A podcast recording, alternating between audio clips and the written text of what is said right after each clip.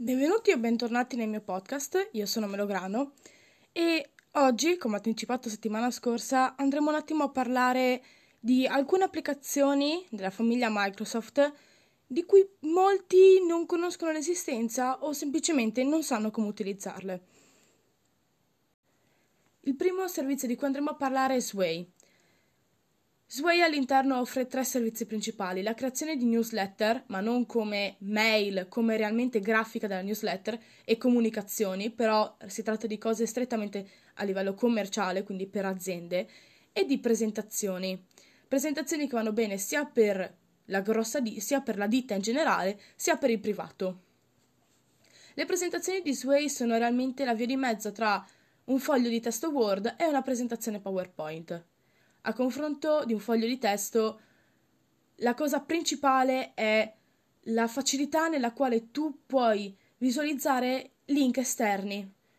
Quindi, se tu all'interno di un foglio Word vuoi inserire il link di un video di YouTube e visualizzarlo, devi accedere al link di YouTube e poi, entrando su YouTube, lo visualizzi. Sway, invece, ti permette di visualizzare il video direttamente all'interno della presentazione. A confronto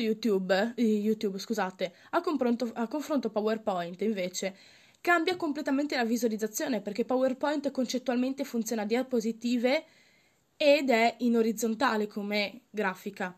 Sway invece lavora in verticale e non ha il concetto delle diapositive, perché consiste in un unico foglio. A mano che tu vai avanti con il foglio si attivano tutte quante le animazioni, si attivano tutti i video, tutte le tracce audio che vuoi inserire e tutto quanto.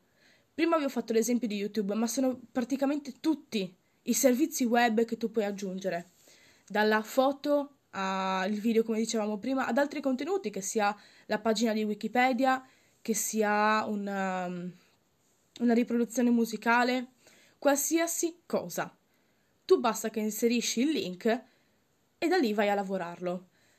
Per farvi capire meglio cos'è, non so se vi è mai capitato nella descrizione dei prodotti di Amazon di visualizzare delle presentazioni del prodotto che non sono il solito testo, ma comprendono anche delle serie di animazioni e magari anche delle foto che si spostano in orizzontale, che puoi spostarle anche tu con il dito, con il mouse. Sway fondamentalmente fa la stessa cosa. Problemi di Sway sono principalmente 2. Il primo, che sta nella condivisione di un file Sway. Per quanto riguarda la visualizzazione, dopo aver condiviso il file non c'è nessun problema, perché basta avere il link del file originale e una persona, senza nemmeno fare l'accesso, può visualizzare tranquillamente la presentazione. Ad esempio, io l'ho usato per scuola con un insegnante che non è per niente portata a questo mondo e non ha avuto nessun problema. Anzi, gli è piaciuta veramente tanto, al punto che mi ha chiesto di fare tutte le presentazioni così. Però se tu devi lavorarci con un'altra persona, questa altra persona deve avere l'accesso a Microsoft e o avere Sway direttamente sul suo computer o avere la possibilità di utilizzarlo online. Perché? Perché Sway non ha un download offline in MP4 o in file doc, ha un download fuori dalla pagina web su un, per mantenere comunque tutto quanto le sue possibilità, su una tipologia di file proprietaria che può essere aperta soltanto dal programma stesso.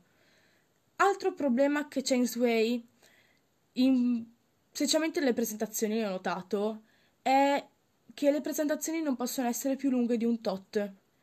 Mi pare che il regime sia di un tot di parole, se non ricordo male, o comunque più lunghe di un quanto ti dice lui non può essere la presentazione. Infatti a me è capitato che devo fare una presentazione molto lunga e la stavo facendo su Sway perché mi ero abituata a farla lì, ho dovuto spostarmi su PowerPoint perché sennò non riuscivo più a farla, avrei dovuto fare 2 presentazioni Sway per completare tutto quanto il discorso. Però questa cosa può essere un lato negativo e un lato positivo. Un lato negativo se tu fai un discorso che è concluso lì, quindi ti basta soltanto quella presentazione. È un lato positivo invece se tu stai facendo una serie di presentazioni, quindi tu stai affrontando, che ne so, prendo come esempio un insegnante, stai affrontando una determinata tematica con la tua classe e hai una serie di presentazioni, una per ogni micro argomento. può essere anche una cosa comoda, perché è più facile spostarlo da un dispositivo all'altro, perché anche questo si salva soltanto su OneDrive, come ogni cosa ha la possibilità di essere scaricato, però si salva direttamente su OneDrive e puoi anche condividerlo ai tuoi studenti senza nessun problema, perché tanto sai che la visualizzazione loro ce l'hanno direttamente dal link. Il secondo servizio di cui voglio parlarvi è Microsoft Forms. Fondamentalmente è la stessa identica cosa di Google Forms o Google Question, adesso non mi ricordo come si chiama. Però, a confronto il servizio di Google, qua hai la possibilità di integrare il tuo questionario all'interno di OneNote ed è molto molto comodo. Oltretutto, a confronto Google ha una visualizzazione migliore, più personalizzabile, perché Google il massimo di personalizzazione che hai è probabilmente il colore dei dettagli della pagina, invece Forms ti dà l'opportunità di inserire anche delle immagini come semplicemente decorazione della pagina e puoi inserire tranquillamente questo questionario all'interno anche di un blocco note. Magari tu sei un docente, hai un blocco note per la tua classe, puoi inserire tranquillamente questo questionario all'interno di un blocco note per fargli fare un compito, una verifica o anche semplicemente un'esercitazione.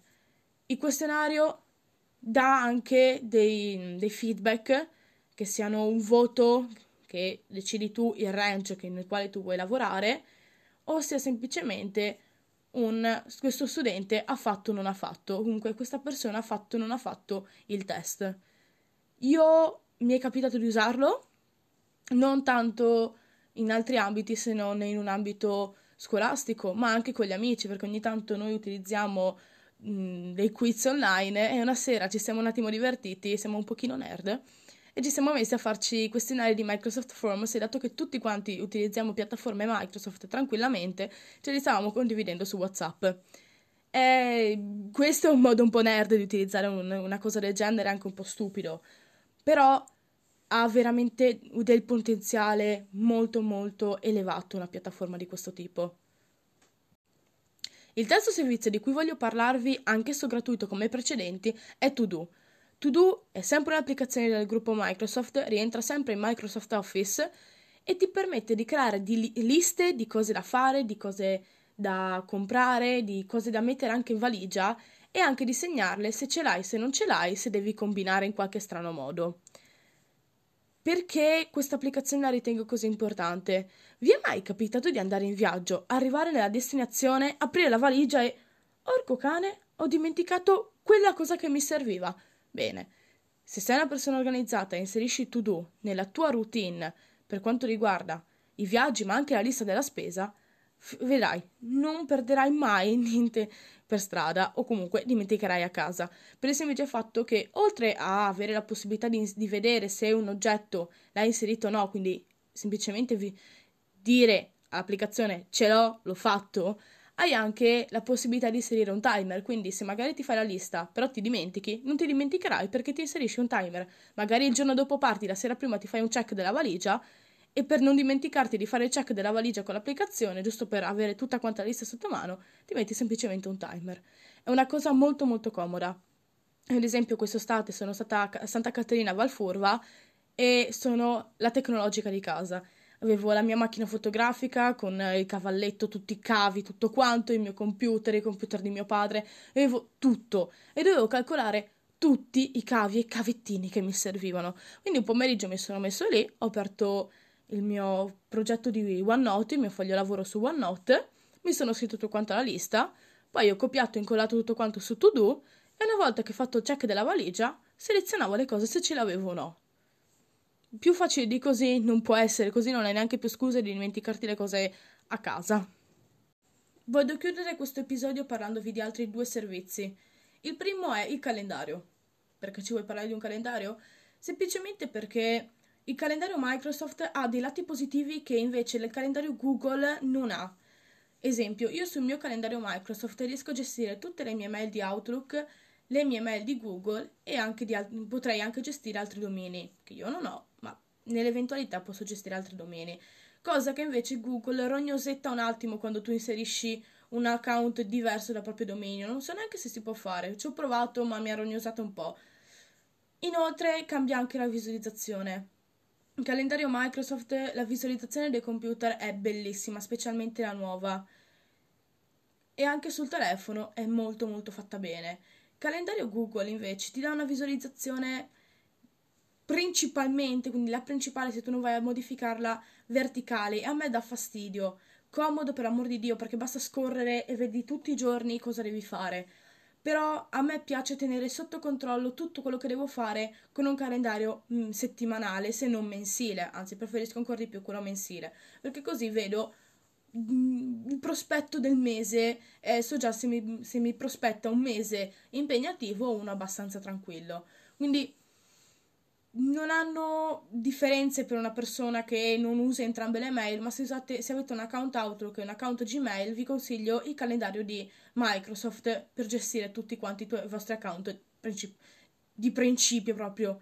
Lì non hai distinzione di dominio, a confronto che Google ti lascia usare soltanto il proprio dominio.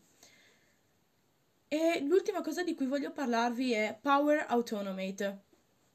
Questo programma nasce principalmente per tutti coloro che lavorano e che magari fanno anche uno stile di vita, uno stile lavorativo molto a contatto con i computer, ma può essere utilizzato da chiunque. Realmente che cosa fa? Perché io ci ho messo un bel po' di tempo a capire come utilizzarlo bene e che cosa fa di preciso. Automazione. Questa è la parola perfetta per spiegare cosa fa questo servizio, perché non è neanche un programma, è un servizio online.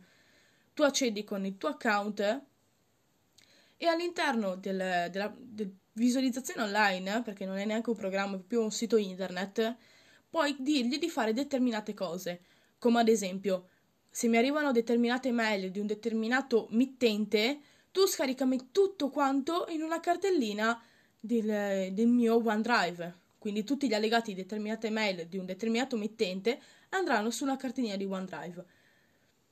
Può essere comodo, può essere no, nel senso, se magari si tratta di una cosa che succede 5 volte, che devi scaricarti tutti gli allegati di un determinato mittente, non ti conviene. Ma se magari è una cosa ripetuta, come ad esempio a me capita con la mia insegnante di cucina, che ogni volta che mi manda una mail mi manda anche degli allegati, e di solito sono anche tanti, è comodo ricevere direttamente l'allegato sul mio OneDrive, perché così non devo andare sulla mail, aprire la mail, scaricare l'allegato, inserirlo nel mio OneDrive, tutto quanto un disastro. O se no, questa cosa però è più per un ambiente lavorativo, collegando il proprio account con altri servizi che possono essere semplicemente SharePoint, che però, ripeto, è per un mondo business, nel piccolo usare un'applicazione del genere ha poco senso, però se tu usi SharePoint, puoi dire ad esempio come automazione: invia un messaggio di elettronica personalizzato a un determinato mittente quando viene aggiunto un nuovo file all'interno dello SharePoint del tuo posto di lavoro generalmente. Può fare veramente tante cose. O se no può mandarti una mail quando ti arriva un file da una determinata persona. Ad esempio, una persona sta lavorando sul mio OneNote e se avviene una notifica posso semplicemente attivare Automate che mi manderà una mail ogni volta che viene fatta una determinata notifica. Ecco, questa cosa qua, se lavori con tantissime persone sullo stesso blocco appunti, evitiamola perché ti intaserai di mail. Però se magari hai un blocco appunti aperto per tante persone, hai detto di non modificarlo anche se sai che hanno l'accesso e capita che qualcuno si va lì a modificare per scherzo, ecco, così può essere comodo. Ad esempio il mio blocco punti della classe, mettiamo caso che i miei compagni di classe hanno l'accesso, perché io gli ho lasciato l'accesso con possibilità di modifica. Però metti caso che un giorno nessuno mi ha detto che andrà a fare modifiche e mi arriva una mail: guarda che è stato modificato questo file, e lì ti fai due domande e cerchi anche di capire chi è stato e vai anche subito a scoprire cosa ha fatto. Ecco, se magari ha fatto qualcosa di poco piacevole, i cavoli poi sono suoi, perché mi arrabbio veramente tanto quando voglio. Detto ciò, i servizi che io voglio consigliarvi del mondo Microsoft sono fondamentalmente finiti. Esistono altri servizi, però essendo principalmente legati al mondo business non me la sento neanche di consigliarvene, di parlarvene, perché? Perché io non li uso nella mia routine, comunque non li ho mai utilizzati e non è giusto che io parli di cose di cui non so. Quindi, questo episodio finisce qui, ricordatevi che ci sentiamo domenica per la news settimanale. Detto ciò, seguitemi sugli account _melograno_ su Twitter e @melograno su Instagram per ricevere tutte le novità sul podcast, specialmente su Twitter. Su Instagram tra un bel po' di tempo capirete perché non sto ancora pubblicizzando il podcast su Instagram, però se mi seguite su Twitter vi arriveranno tutte le news e ripeto, se avete consigli, aggiornamenti, ma anche semplicemente da dirmi guarda che hai sbagliato questa cosa qui, sono ben accette le critiche costruttive, le critiche no, le critiche costruttive sono sempre ben accette. E se magari volete che trattiamo di qualcosa, mandatemi semplicemente un tweet e vi risponderò. Detto ciò, da Melograno è tutto, ci sentiamo domenica con le news settimanali.